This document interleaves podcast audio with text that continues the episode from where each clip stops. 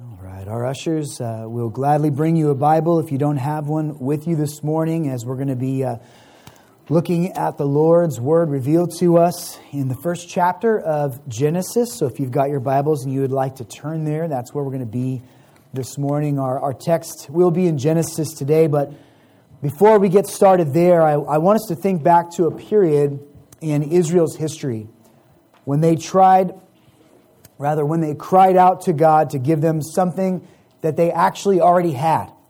In 1 Samuel chapter 8, the people of Israel approached the prophet Samuel and they cried out to him. They demanded that he give, or that he ask God to give them a king, a man like them, to rule on a throne over Israel.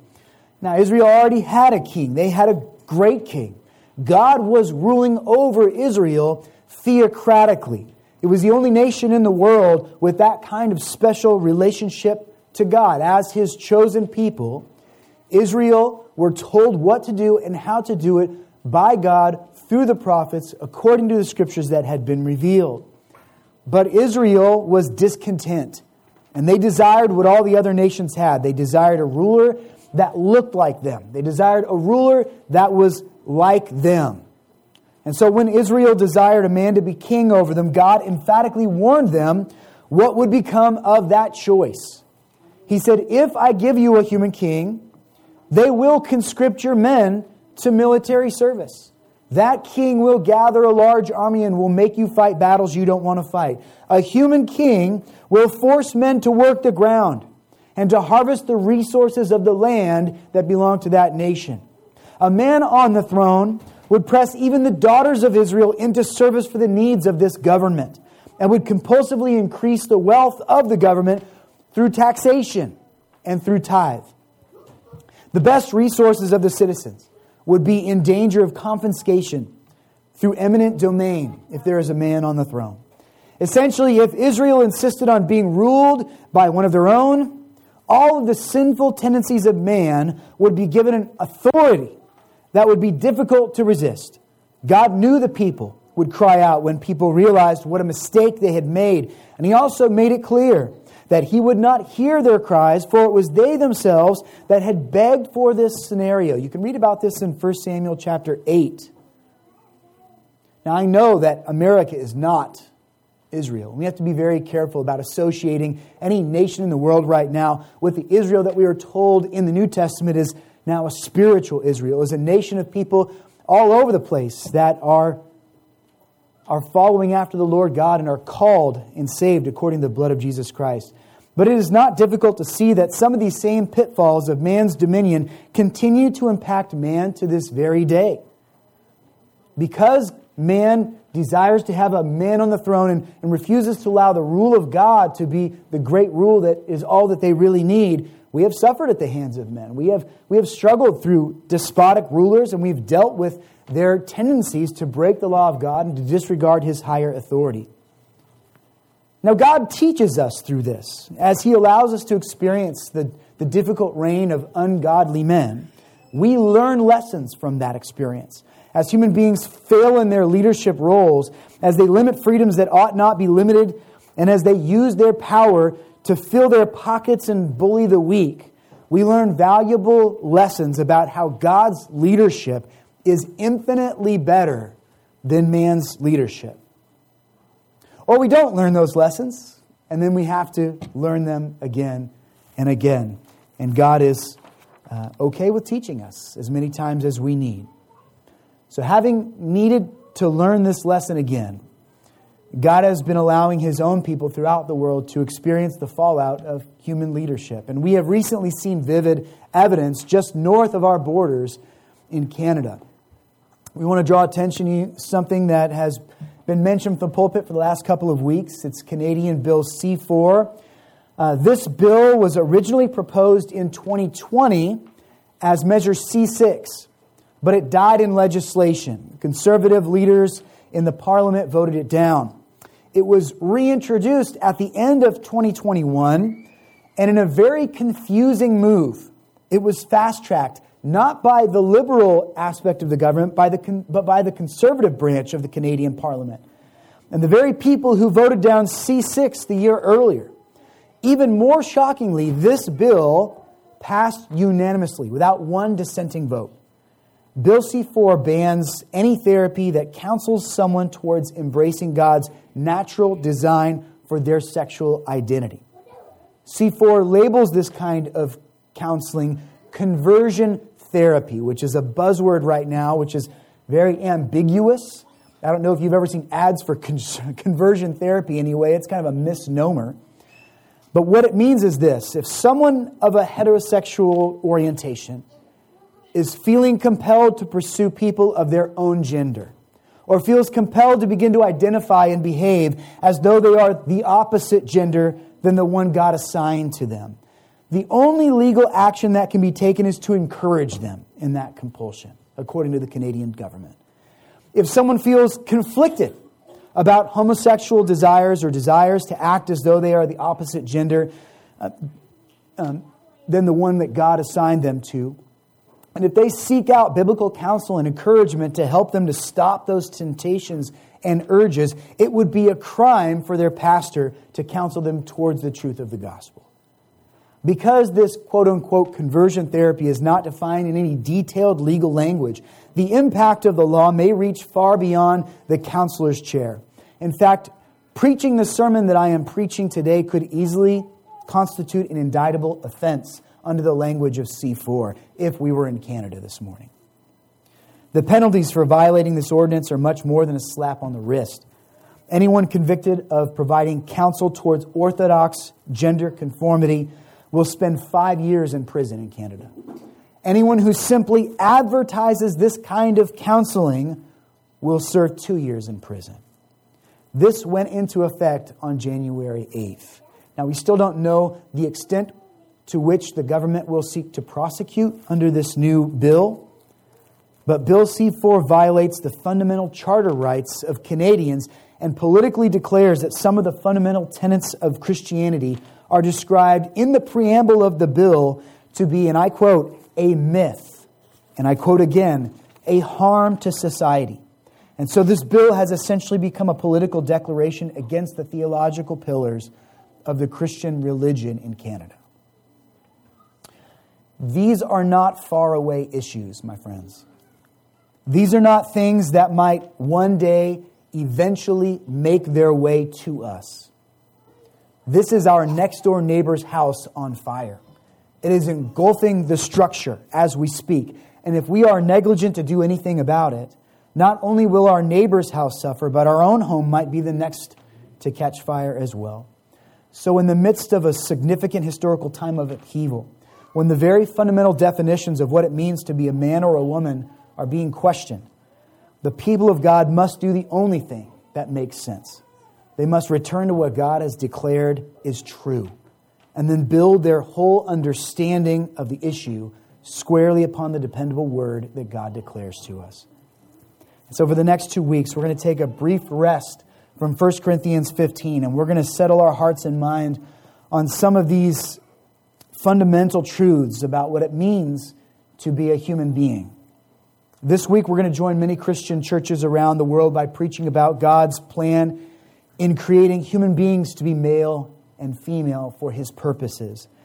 Uh, after this bill passed, um, several voices in Christendom asked that pastors in solidarity with Canada be preaching uh, about these things. And since these are simply things that we as the people of God need to know, uh, we thought that that would be beneficial.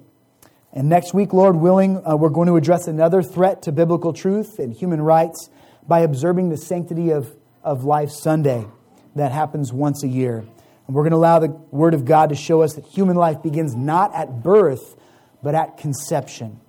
But for this morning, we're going to be talking about uh, biblical gender and, and sexuality. So, to begin, please turn with me to a very early text. We're going to be in Genesis chapter 1 this morning, and we're going to be reading verses 26 through 28 in Genesis chapter 1. Then God said, Let us make man in our image, after our likeness and let them have dominion over the fish of the sea, and over the birds of the heavens, and over the livestock, and over all the earth and over every creeping thing that creeps on the earth. So God created man in his own image. In the image of God, he created him. Male and female, he created them. And God blessed them. And God said to them, Be fruitful and multiply and fill the earth and subdue it, and have dominion over the fish of the sea and over the birds of the heavens and over every living thing that moves on the earth. Would you bow with me in a word of prayer? Lord, we prepare our hearts um, for this Lord's Day, God, to be thinking of you, to be rejoicing in you. Father, we know that there are many things that keep our minds from the truth, and so we pray, God, that you would remove every hindrance that would cause us to stumble and think differently about who we are and who you have made us to be um, than the Word tells us to think. We pray also, Lord God, that you would use the Spirit to prepare us in ways that we just can't practically prepare ourselves, God. Give us enlightened eyes to understand.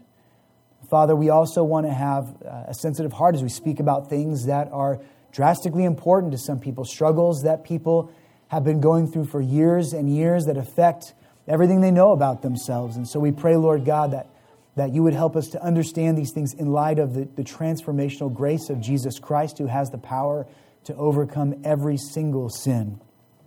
Lord God, we have only one God above us. And so, though there are governments that would try to force upon us a way of looking at the world that does not conform to your declaration of truth, help us, God, to remember that you are above all of these earthly powers. The men and women who are involved with these earthly Governments are prone to the same sin and wandering that we are. And so we pray, Lord God, that you would help us to have mercy on them in our hearts and minds, that we would pray for them, Lord, that we would pray that they would seek your guidance and that they would repent of any effort they have made to subjugate uh, the law of God to their own whims. We're asking you, Father, to guard our hearts and minds in Christ Jesus as we think about these things carefully. And we pray, God, that you would help us uh, to overcome these struggles. Many who struggle with issues of gender identity and same sex attraction need your help. And so we pray, Lord God, that you would prove yourself to be victorious over everything that could cause a person uh, to fall away from you. Lord, through the blood of Jesus Christ, we pray that you would heal hearts, that you would make people whole again, and that you would make their greatest joy and fulfillment not the things of this world or uh, the, the abstract constructs of society, Lord, but that our joy and our fulfillment would be in Christ and in His love for us. Father, there is nothing that compares to it. So, God, please remember our fellow uh, Christians in Canada and throughout the world who are facing trials like this. There is always opposition to your church, and there will be until your return. But, Father, we take great comfort and hope in knowing that when you return with a word, all of this will be unraveled and only the truth will stand. And so, God, let it stand in our hearts even today. We pray this in Jesus' name. Amen. If you have made the commitment to read through your Bible in a year, which uh, I commend you if you've decided to do that in 2022, hopefully you're not too far off track so far. And if you are, just get back on track and, and pick up where you left off. Um, but if you started in Genesis, then there's a good chance that uh, this text we're studying this morning is vivid in your mind. You just recently read through it on your own and spent time meditating on it, and that is a happy providence. We're, we're, we're grateful for that. The creation account should be right there before you, and, and you're familiar with the context because you've been reading through Genesis. That's great. God could have uh, been using your personal devotion time to prepare you for the sermon that you would hear this morning, in fact. Uh, but I want to start with a caution as well because the book of Genesis is something that many of us have read through many times. And so I want us to be careful that we don't just breeze through thinking about this scripture that we have such a great familiarity with, thinking that there can't be content that we have yet to see or that we might assume that we can't grow in our understanding and appreciation of the importance of this text and this message. There is much activity involved in these three verses. And to the glory of God, it's all His activity. It is all Him doing. And so let's look at four different things that we see happening and let it inform our understanding of our gender, our identity in, in, the sexuality that God has given to us. First of all, we see that God makes man. And then God said, Let us make man in our image after our likeness. and an expression of his creative power. God brings into being that which formerly did not exist. We are what we are because God has made us so. So we are joining this his story of creation two thirds of the way through chapter 1. God didn't just start making here at this verse. By the time we get to verse 26, he has created a whole framework for existence, a framework that contributes to the life and the well being of man who he creates here in verse 26. He has made light, he has spoken time into existence. He has provided water, vegetation, creatures to fill the land, the sea, and the air. All the things that must exist to support our existence are made by the Word of God. And so our very life and breath hangs on His willingness to start humanity and to sustain it by His power. We really shouldn't move on until we draw logical conclusions from the fact that we are created by God. We need to settle into that powerful reality. Mankind does not exist if God does not bring mankind into existence. And that means that we owe a debt to our Creator. There is a debt of gratitude and a debt of subservience and obedience that is owed by every created thing, but especially it is owed to God by man. Man who is given unique honors and responsibilities as well that we will discuss here in just a few moments. Do people still believe that fact? Actually, yes. Many of them do. Each year they come out with more polls, and each year we see that people slip farther away from an orthodox understanding of Scripture. But despite a concerted effort to convince people that they owe their existence to, to, to no one, a significant portion of even lost Americans would still say that the world and the people in it were made by a God who is above and beyond us. And if that is the case, if there is a God of creation, then we need to confess the debt of gratitude and worship that is only fitting for a created being to engage in. If we have been made, let us think about the one who made us. Now, the philosopher might argue here why should I owe anything to God? Why should I owe him gratitude? Why should I owe him worship? I did not ask him to make me. And I didn't agree to God's terms when I was created. I was simply thrust into this reality and told that I need to worship Him. And to that, the biblical theologian might answer the world's philosopher, and it is a logical fallacy to speak of ourselves as being in some position to negotiate the terms of our creation before we were even created. That doesn't make any sense at all. The very concept that mankind could be owed justice and fairness is entirely founded upon the fact that mankind is, that mankind only is because God has made it to be. So a person might argue that they were not made by God. I understand that many people take that stance, that there is no God, and so I am just the product of chance. I am uh, the, the, the fruit of years and years of cosmic evolution, they might argue that. But in so much as they will acknowledge that they were brought to life by God, there is undeniably a perpetual debt of gratitude that is owed by that God who continues to keep them alive and gives them a mind that is complex enough that it might think abstractly about their own existence. There is a second flaw in the philosopher's argument against gratitude the idea that God has to treat man fairly, and that man has the right to refuse to be what God has ordained him or her to be. This idea is predicated on the mistaken thought that there is something greater than God that governs him, some principle or some abstract set of rules that God must follow in order to qualify as a good God. Friends, there is no impersonal law that exists above the head of God, to which he must bow or conform his will to. It all begins and ends with Yahweh. He is beholden only to himself. Is something is good, it's because it in some way reflects the person and the character and the nature of this holy creative God. And so any concept we have of fairness flows from God. It doesn't govern him, it reflects him. And so we cannot say that God must do this or that to be this abstract of fairness. He is the standard of fairness himself. And there's a third problem that exists with these philosophical protests that demand us to worship and have gratitude towards God. The idea of fairness is typically founded on the idea of equality. But the fact that our existence comes from God and is sustained by His power is all the indicator we need that God and man are not equals. God is infinitely greater and worthy of more power and freedom than man could ever be.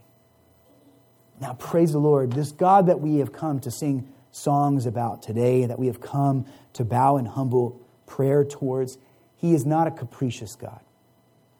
Now, that differentiates him from other gods, such as the God of Islam. The God that we worship today cannot just go out and murder and commit adultery and do terrible, heinous things and it be all right. God only does the things that he has shown us are good things. And those things flow out of his nature because there is no darkness in him. He is incapable of doing what is wicked. So everything that God allows and everything that God does can only ever be good. He is infinitely greater and worthy of more power and freedom. And he has a nature which is righteous, undefiled, merciful, kind, just.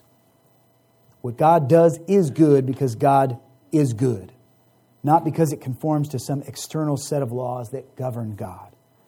So, lest we think that we are nothing more than God's created playthings, that we are just these pawns on a cosmic chessboard to which God has no care or, or affection, let us continue to consider the words of verse 26. Genesis 1:26 then God said let us make man. And how does he do this? He makes man in our image after our likeness. So God makes man in his own image. Man's existence is not independent then. It is representative. God's exist or man's existence is representative of the God that made him. He lives not as an autonomous expression of himself, but as a reflection of a greater thing. Man's very being is caught up and measured by his ability to reflect the image of the God who made him. And so there is, I hope you see this, order established in the creation. The triune God declares, Let us make man after our likeness. Something is greater than man, always has been greater than man, always will be greater than man, and that something is Yahweh, Father, Son, and Spirit, the one unified triune God. And so the word after here conveys both the fact that man is patterned after the standard of God and that God is first before him. So both chronologically and qualitatively, man comes after God. You might take note here, if you were to read the rest of chapter 1 of Genesis, that God does not make everything in his image. I don't know if you looked to the skies this past week, but several of you in text groups I'm in noticed how beautiful the sunsets were, and those things were gorgeous, right? But that sunset was not the image of God. That sunset was the handiwork of God. It points to the grandeur and the magnificence of Him, but you display the glory of God better than that sunset can. Only mankind was designed to reflect the very person of God. Now, we can't spend too much time going over all of the nuances of how we bear the image of God, and much has been written about this. Many good things that are worth reading, but I think it would help us to meditate for a moment on the triune nature of this God that we are to image, that we are to represent. God is one, and yet He simultaneously and eternally exists in three co equal persons. He exists as God the Father, as God the Son, and as God the Holy Spirit. And the three persons of the Trinity are at the same time undefiled, or I'm sorry, unified, but distinct.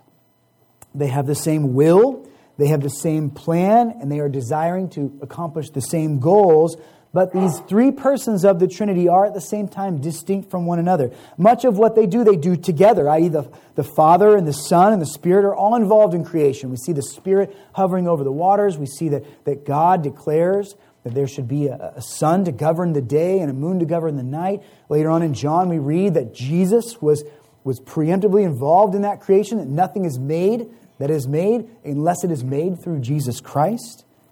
So much of what they do, they do together. But some of the things that persons of the Trinity do, they do individually, in concert with one another, but they do distinctly. It is the Son who takes on the flesh of man. Spirit of God does not do that, nor does the Father. The Spirit alone is our indwelling seal of belonging to the triune God. The Father alone chastises and corrects his children. That is his role. So these roles give each person of the Trinity distinct responsibilities, but they do not make one member of the Trinity more or less important than the others. And we get a reverberation of that diverse equality when God reveals to us the genders. And so, Genesis chapter 1, verse 26 and let them have dominion over the flesh of the sea and over the birds of the heavens, and over the livestock, and over all the earth, and over every creeping thing that creeps on the earth. And so, our third point here today God makes man. God makes man specifically as a representative in his image. And then, one responsibility that comes from being made in the image of God is the responsibility of dominion. Since man is made after the likeness of God, it is God's intention for man to express a degree of dominion after the pattern that he has set in ruling over what he's made, a shadow of the dominion that God himself expresses. And so that does not mean that we are like little g gods and we get to rule our own planet the way we want to. No, it means that as God's signature creation, the authority of God, the way that he rules, the kindness and the truth and consistency with which he governs that what he has made should be on display in the people that he has created as an image of himself. When we learn about dominion, things begin to get a little complicated and complex in humanity. Because man is not a powerless being, nor is he inconsequential. He comes after God, but he is placed before much else in creation. We find that the other good things that God has made are now in some way underneath the rule of man that they are given to him for his good, and we have a degree of freedom to use them the best way we can. But when a limited being who is afforded some degree of power,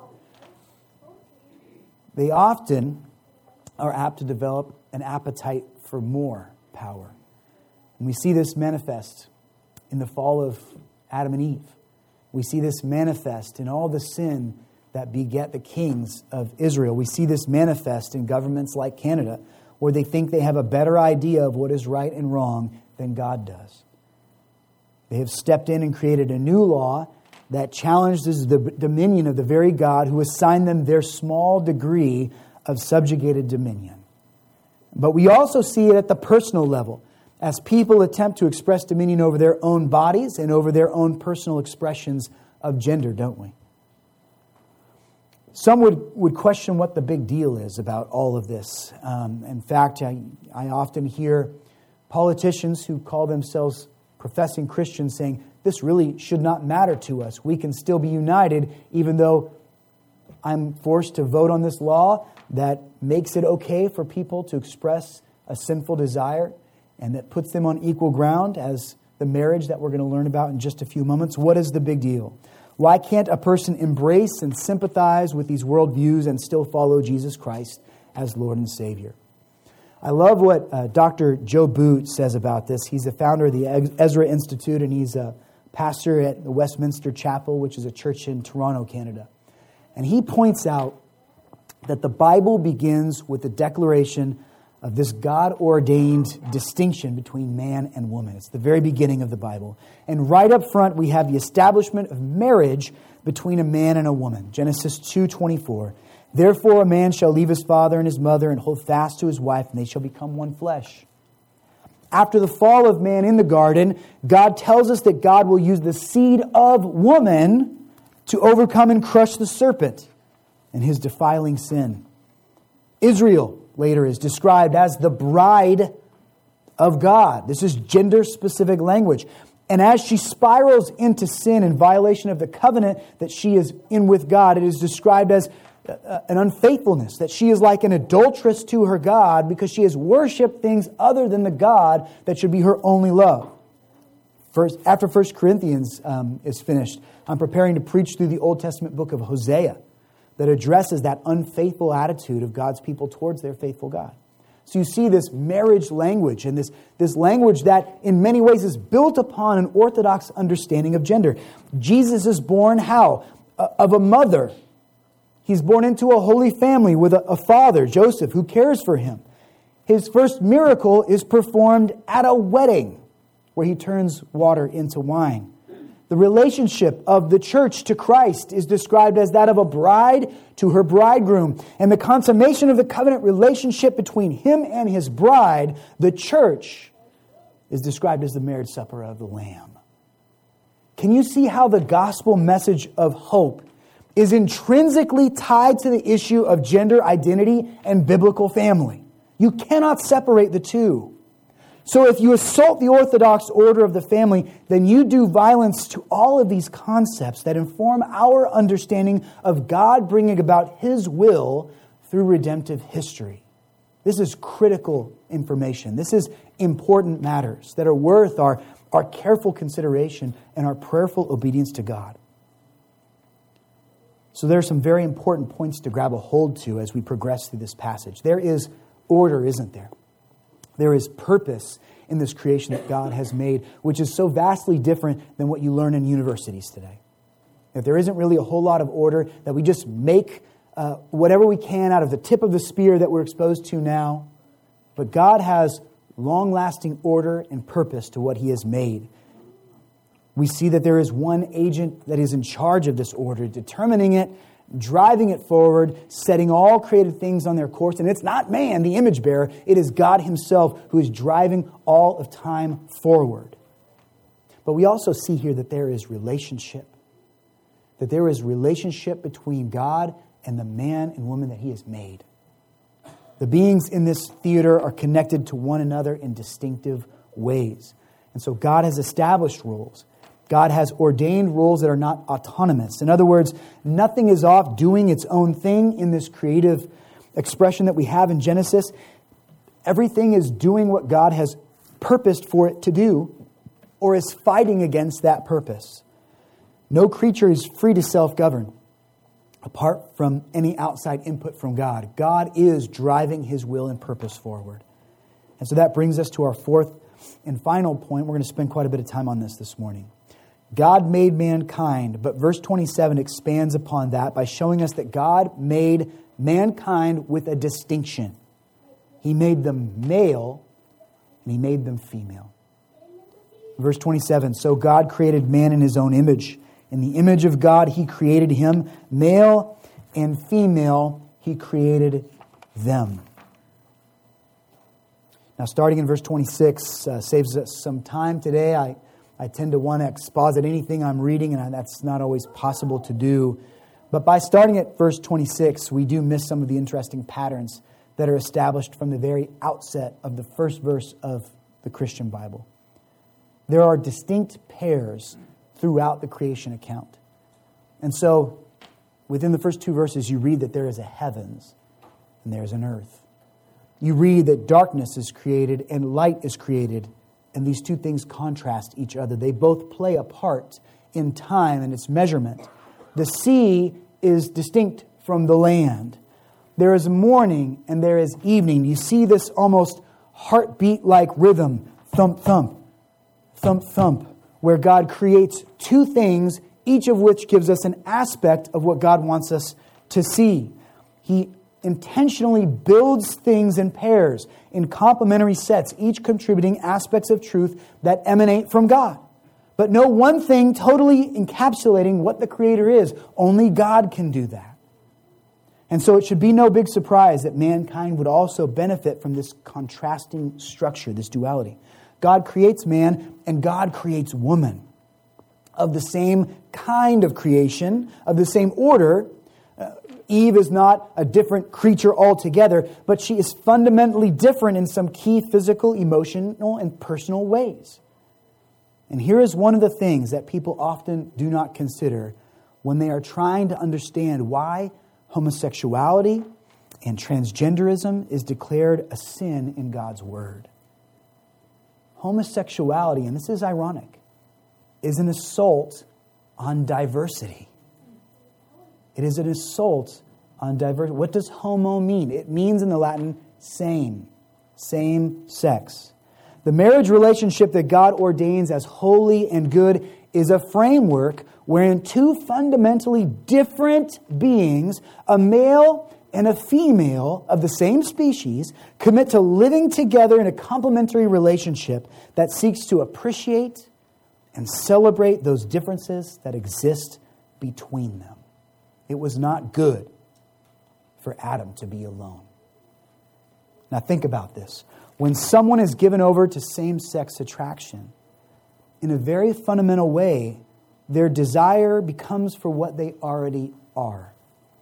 Their desires are, in a way, for the picture of themselves. It is only in the marriage of a man and a woman that two essentially different beings not only learn to get along, but become joined to one another in such a degree that they can then express the creative image of God that is inherent in God's design for them. Man and woman, man is not woman. Woman is not man. Neither is considered more valuable or important than the other, but they are not the same exact thing. Now, the popular narrative of our day is, is working hard to convince you that it is wrong to think of things in these, what they would call archaic and basic binary terms. How many of you heard the term binary before? That means, oh, you know, only a caveman thinks of things in black and white. The secular world wants you to reject that idea that there is a wrong and there is a right, and to exchange that way of thinking for a spectrum upon which there are infinite combinations of ways to doing things, each having their own merit, each appropriate given different circumstances. The secular author F. Scott Fitzgerald, who authored uh, the book The Great Gatsby, for instance, he once was quoted as saying, The test of a first rate intelligence is the ability to hold two opposed ideas in mind at the same time and still retain the ability to function.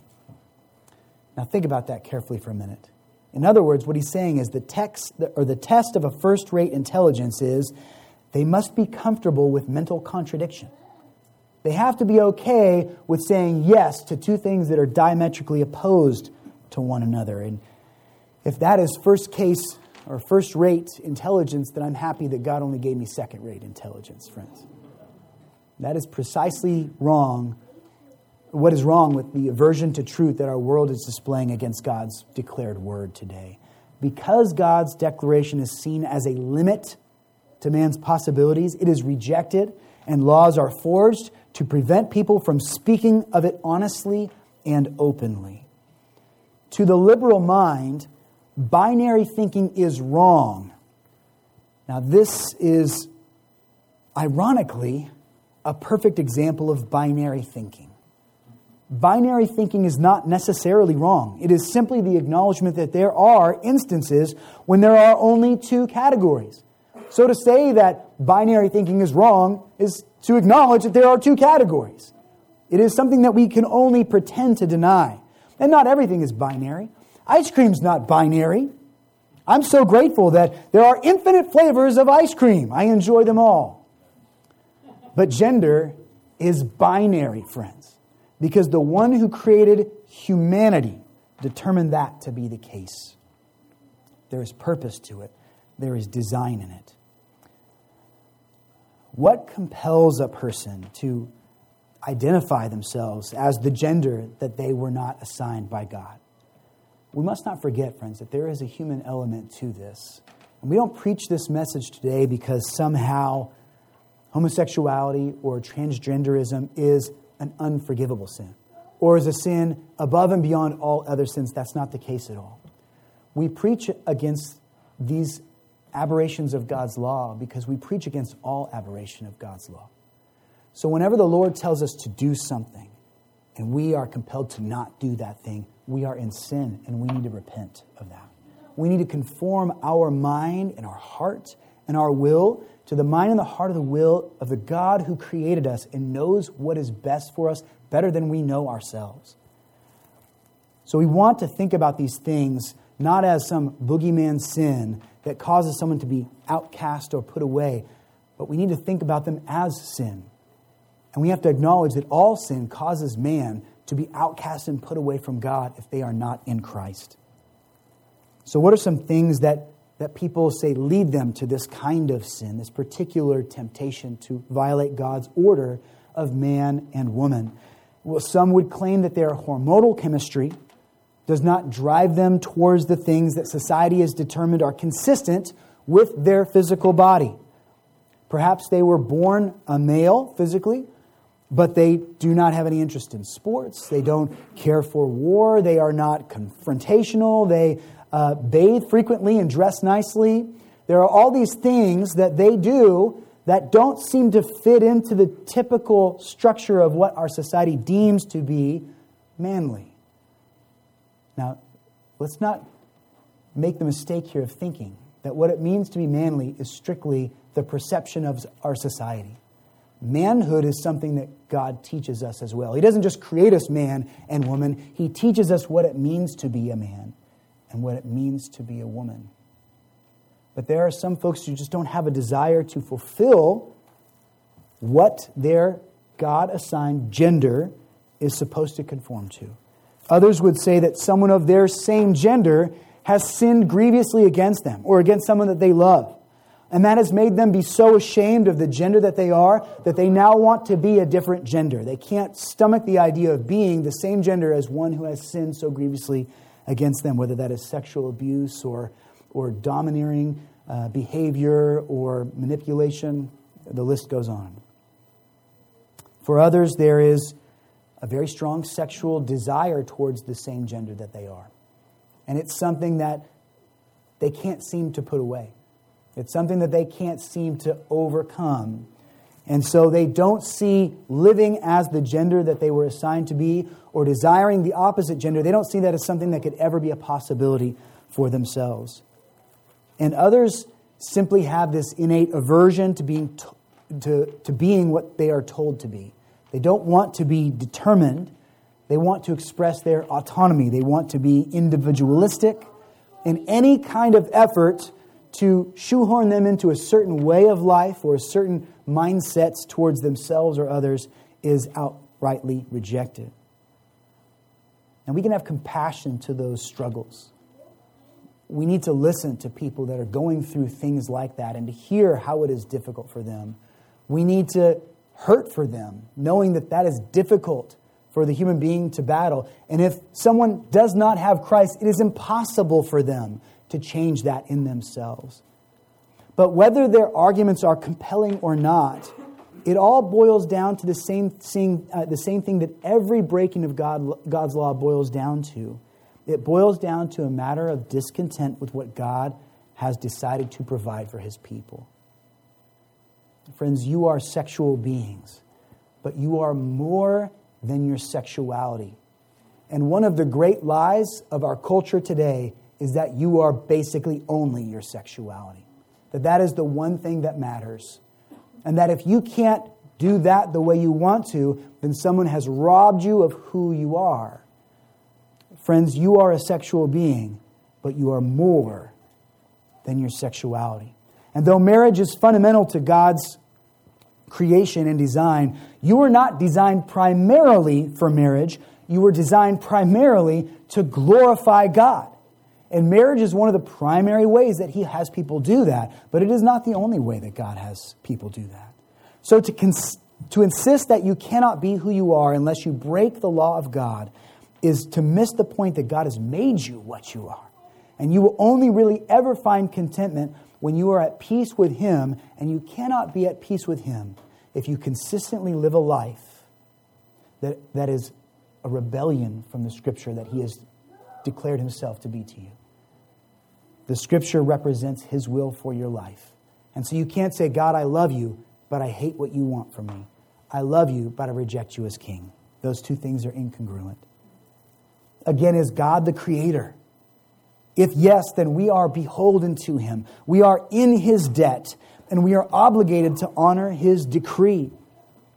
To instead rebel against God is akin to a disoriented and angry patient who is on life support, thrashing about, trying to pull from, from themselves the very tubes that are causing them to breathe and are keeping them alive. They don't know that what they are doing could threaten their existence, but they don't want those tubes there. And in their confusion, they are trying to remove them. That is, that is the equivalent of fighting against the law of the God who gives you breath in your lungs and who causes your heart to continually beat. And so, as we are about to see, the attempt to redefine one's gender strikes not only at the order that God established, but also at the purpose behind that order. Look at verse 28. This still falls under the category of the fourth, uh, the fourth point here today. And God blessed them, and God said to them, Be fruitful and multiply and fill the earth and subdue it and have dominion over the fish of the sea and over the birds of the heavens and over every living thing that moves on the earth. And so men and women are given a mission, an assignment, and part of that is dominion. But the vehicle through which they assert their dominion is to be fruitful and to multiply and to fill the earth with more image bearers of God. Then they can subdue the earth and have dominion over it. So there is a reproductive charge here that is important to God's creation as well. I remember uh, being a little surprised when my wife and I were doing premarital counseling, and I, I, I had always wanted kids, so that was an issue to me. And uh, the man who was doing our premarital counseling was an unmarried elder, a minister, um, who nevertheless had great biblical knowledge and did a, a faithful job in, in, in, helping us to see that uh, you don't have to have been there to know what God says about marriage. And one of the things he challenged us with is he said, uh, I'm going to ask you a question. I'm going to ask you how many kids you want to have in the Lord.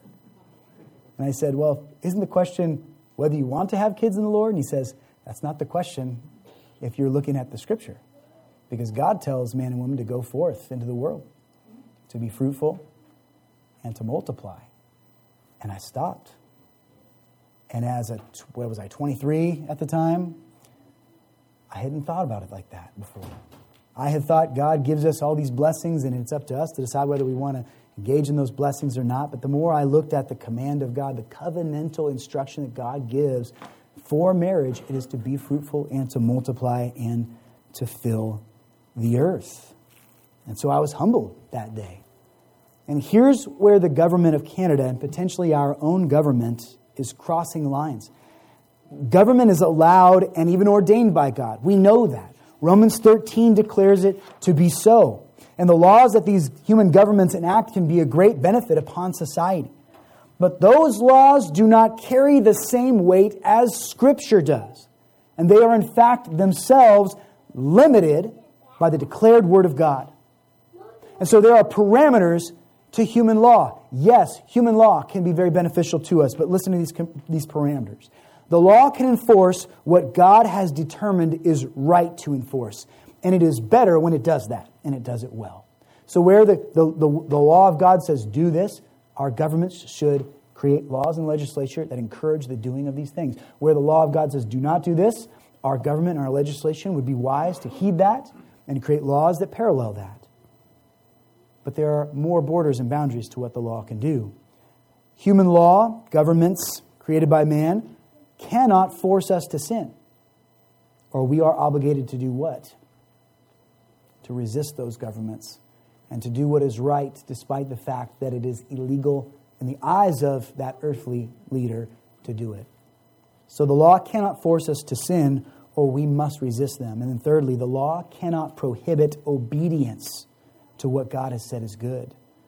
Or we are obligated to obey the Lord regardless of the political or personal costs in that.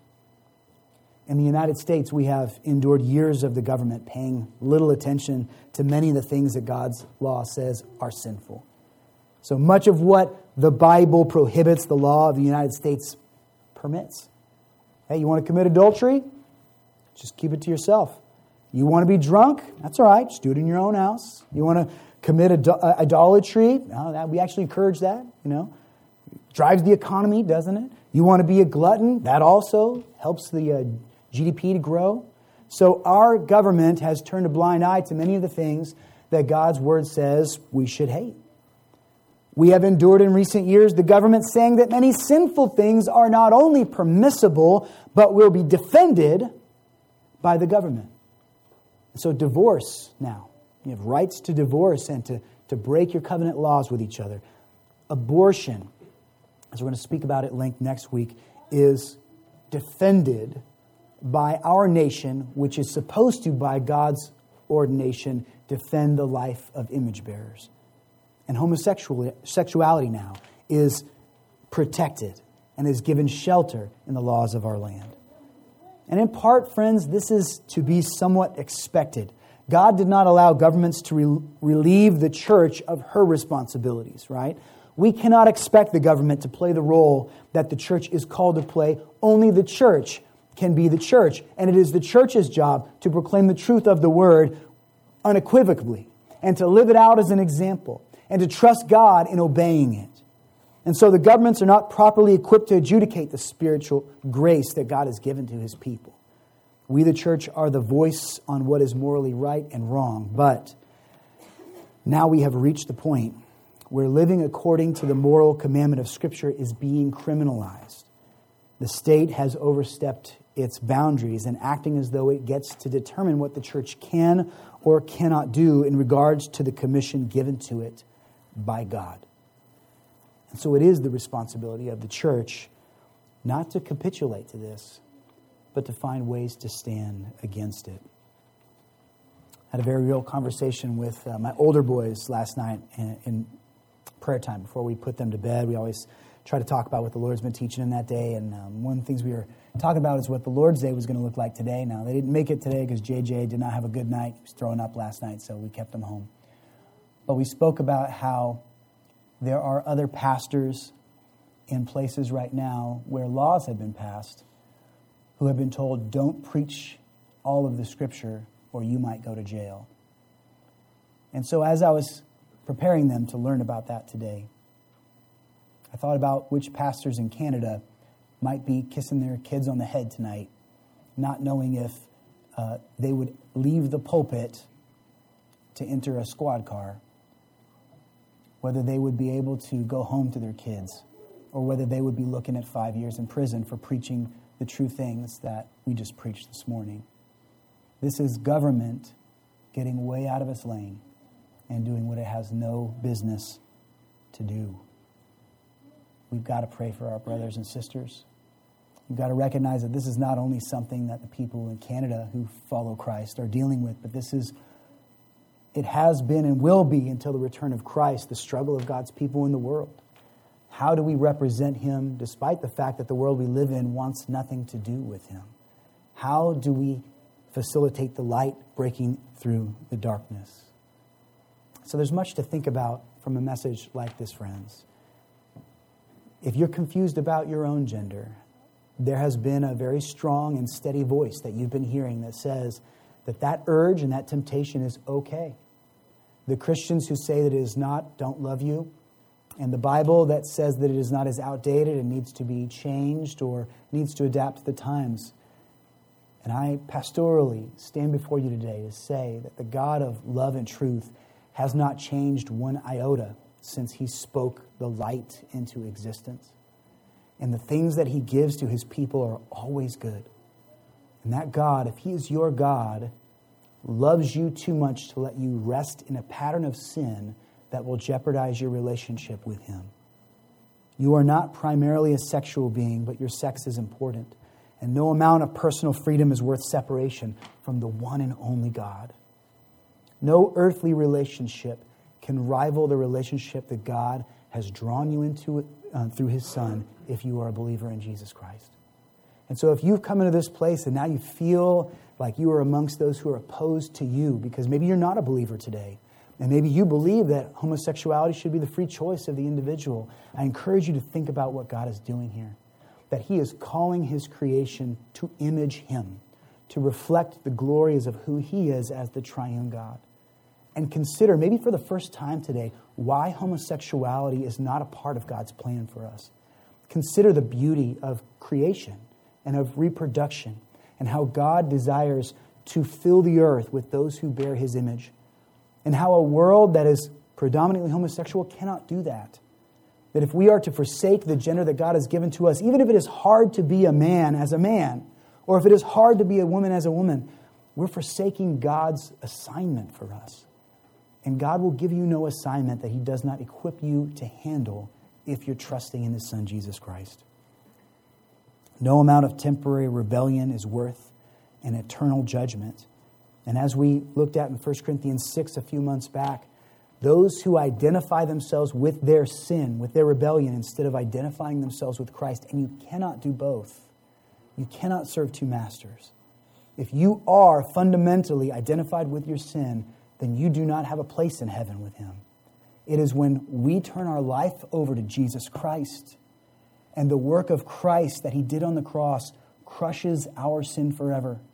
And the punishment that we deserve to pay, the wrath that we had earned for our rebellious desires, when that is put to death on Christ and He becomes our Lord and King, we don't have to worry anything again about hell for ourselves.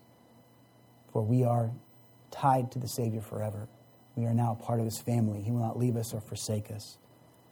So if you are here today and you're not yet a Christian, think about the beauty of this God who has gone to such great lengths to make it possible for you to be loved by him and to be near to him.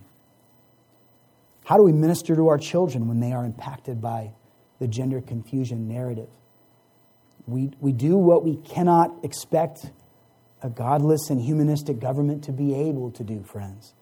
We take the responsibility of proclaiming the truth.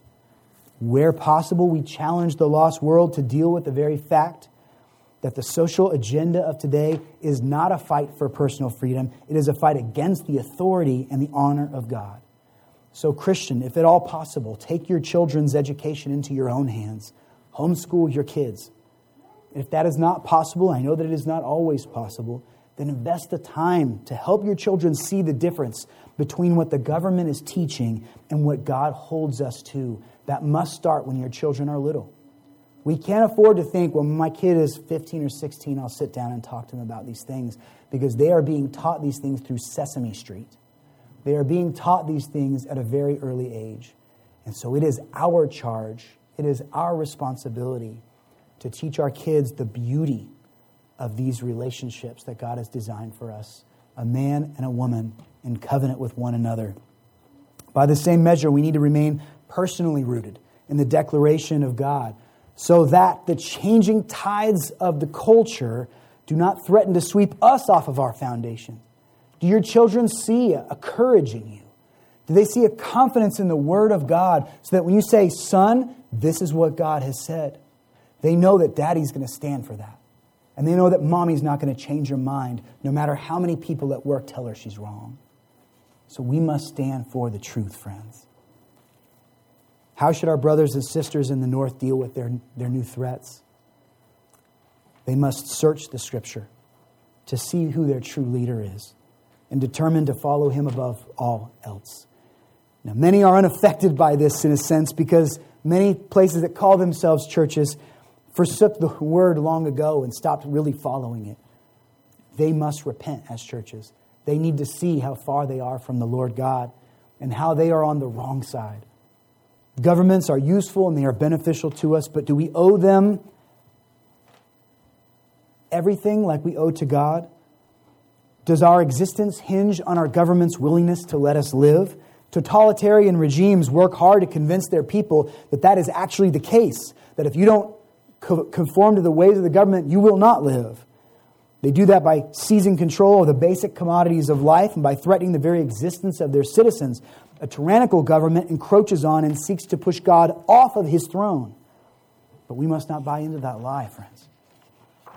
We need to identify the threat, which is not government truly, it's sin. It's the sinful heart of man that does not desire God to govern it. We need to confront that threat through repentance, and through turning to the gospel of Jesus Christ and recognizing that there is no greater joy than what Christ gives to us in his blood. We have to de- declare the truth and declare it to whoever will listen, whether or not they agree with it or not. And we will see in the weeks to come, maybe even soon as, as this afternoon, my, my uh, Lord's Day is going to be spent praying for brothers in, in the pulpits in, in Canada. We will see what price it costs the church there in the north to remain faithful to her one true love. But God will persevere his people through this. How do we guard the church's freedoms here, friends? We live out our faith and we do it publicly. We don't hide who we are, for we are not ashamed of the gospel. It is the power of salvation, and it governs our lives. So, as a Christian, let your faithfulness to God determine everything that you do. When you vote, vote as a Christian. That is a freedom that we are given here as Christian believers in America that other places don't have. So make use of it while you can. Get involved with things on a local level. Try to make a difference where you are. Big changes are made by small things adding up over time. So make a difference where you are at. Remember that regardless of how we are treated, our defender is the Lord God Himself. The gates of hell will not prevail against his church. She may have to suffer for a time, but she will not be defiled and she will not be forsaken. And in time, her groom comes for her. Let's thank the Lord God for the confidence that we can have in him and for the clarity that he gives us in his word. God, we thank you for being a good God to us, a faithful shepherd. Lord, your sheep don't need to know everything. Um, that's due to the difference between us. You are so much greater, and you are the one who's in control of us, Lord. So, really, just reveal to us what we need, God. Help us to see the importance of the biblical family. Help us to understand the glory uh, of Christ and those who follow after you and trust in your salvation and your redemption alone, and how that will manifest itself in these very structures that you built from the very beginning, God.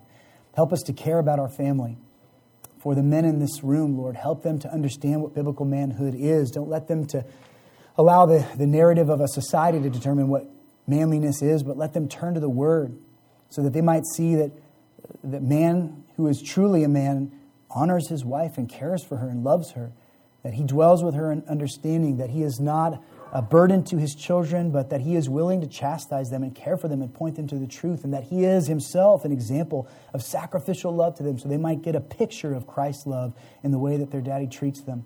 Help women to understand the biblical role of, of womanhood, that, that there is such grace and humility, that the, that the humility of Christ is on display in his willingness to subjugate himself to the, the demands of the Father and to, to, to fulfill his calling even though it hurt him, even though it was difficult for him.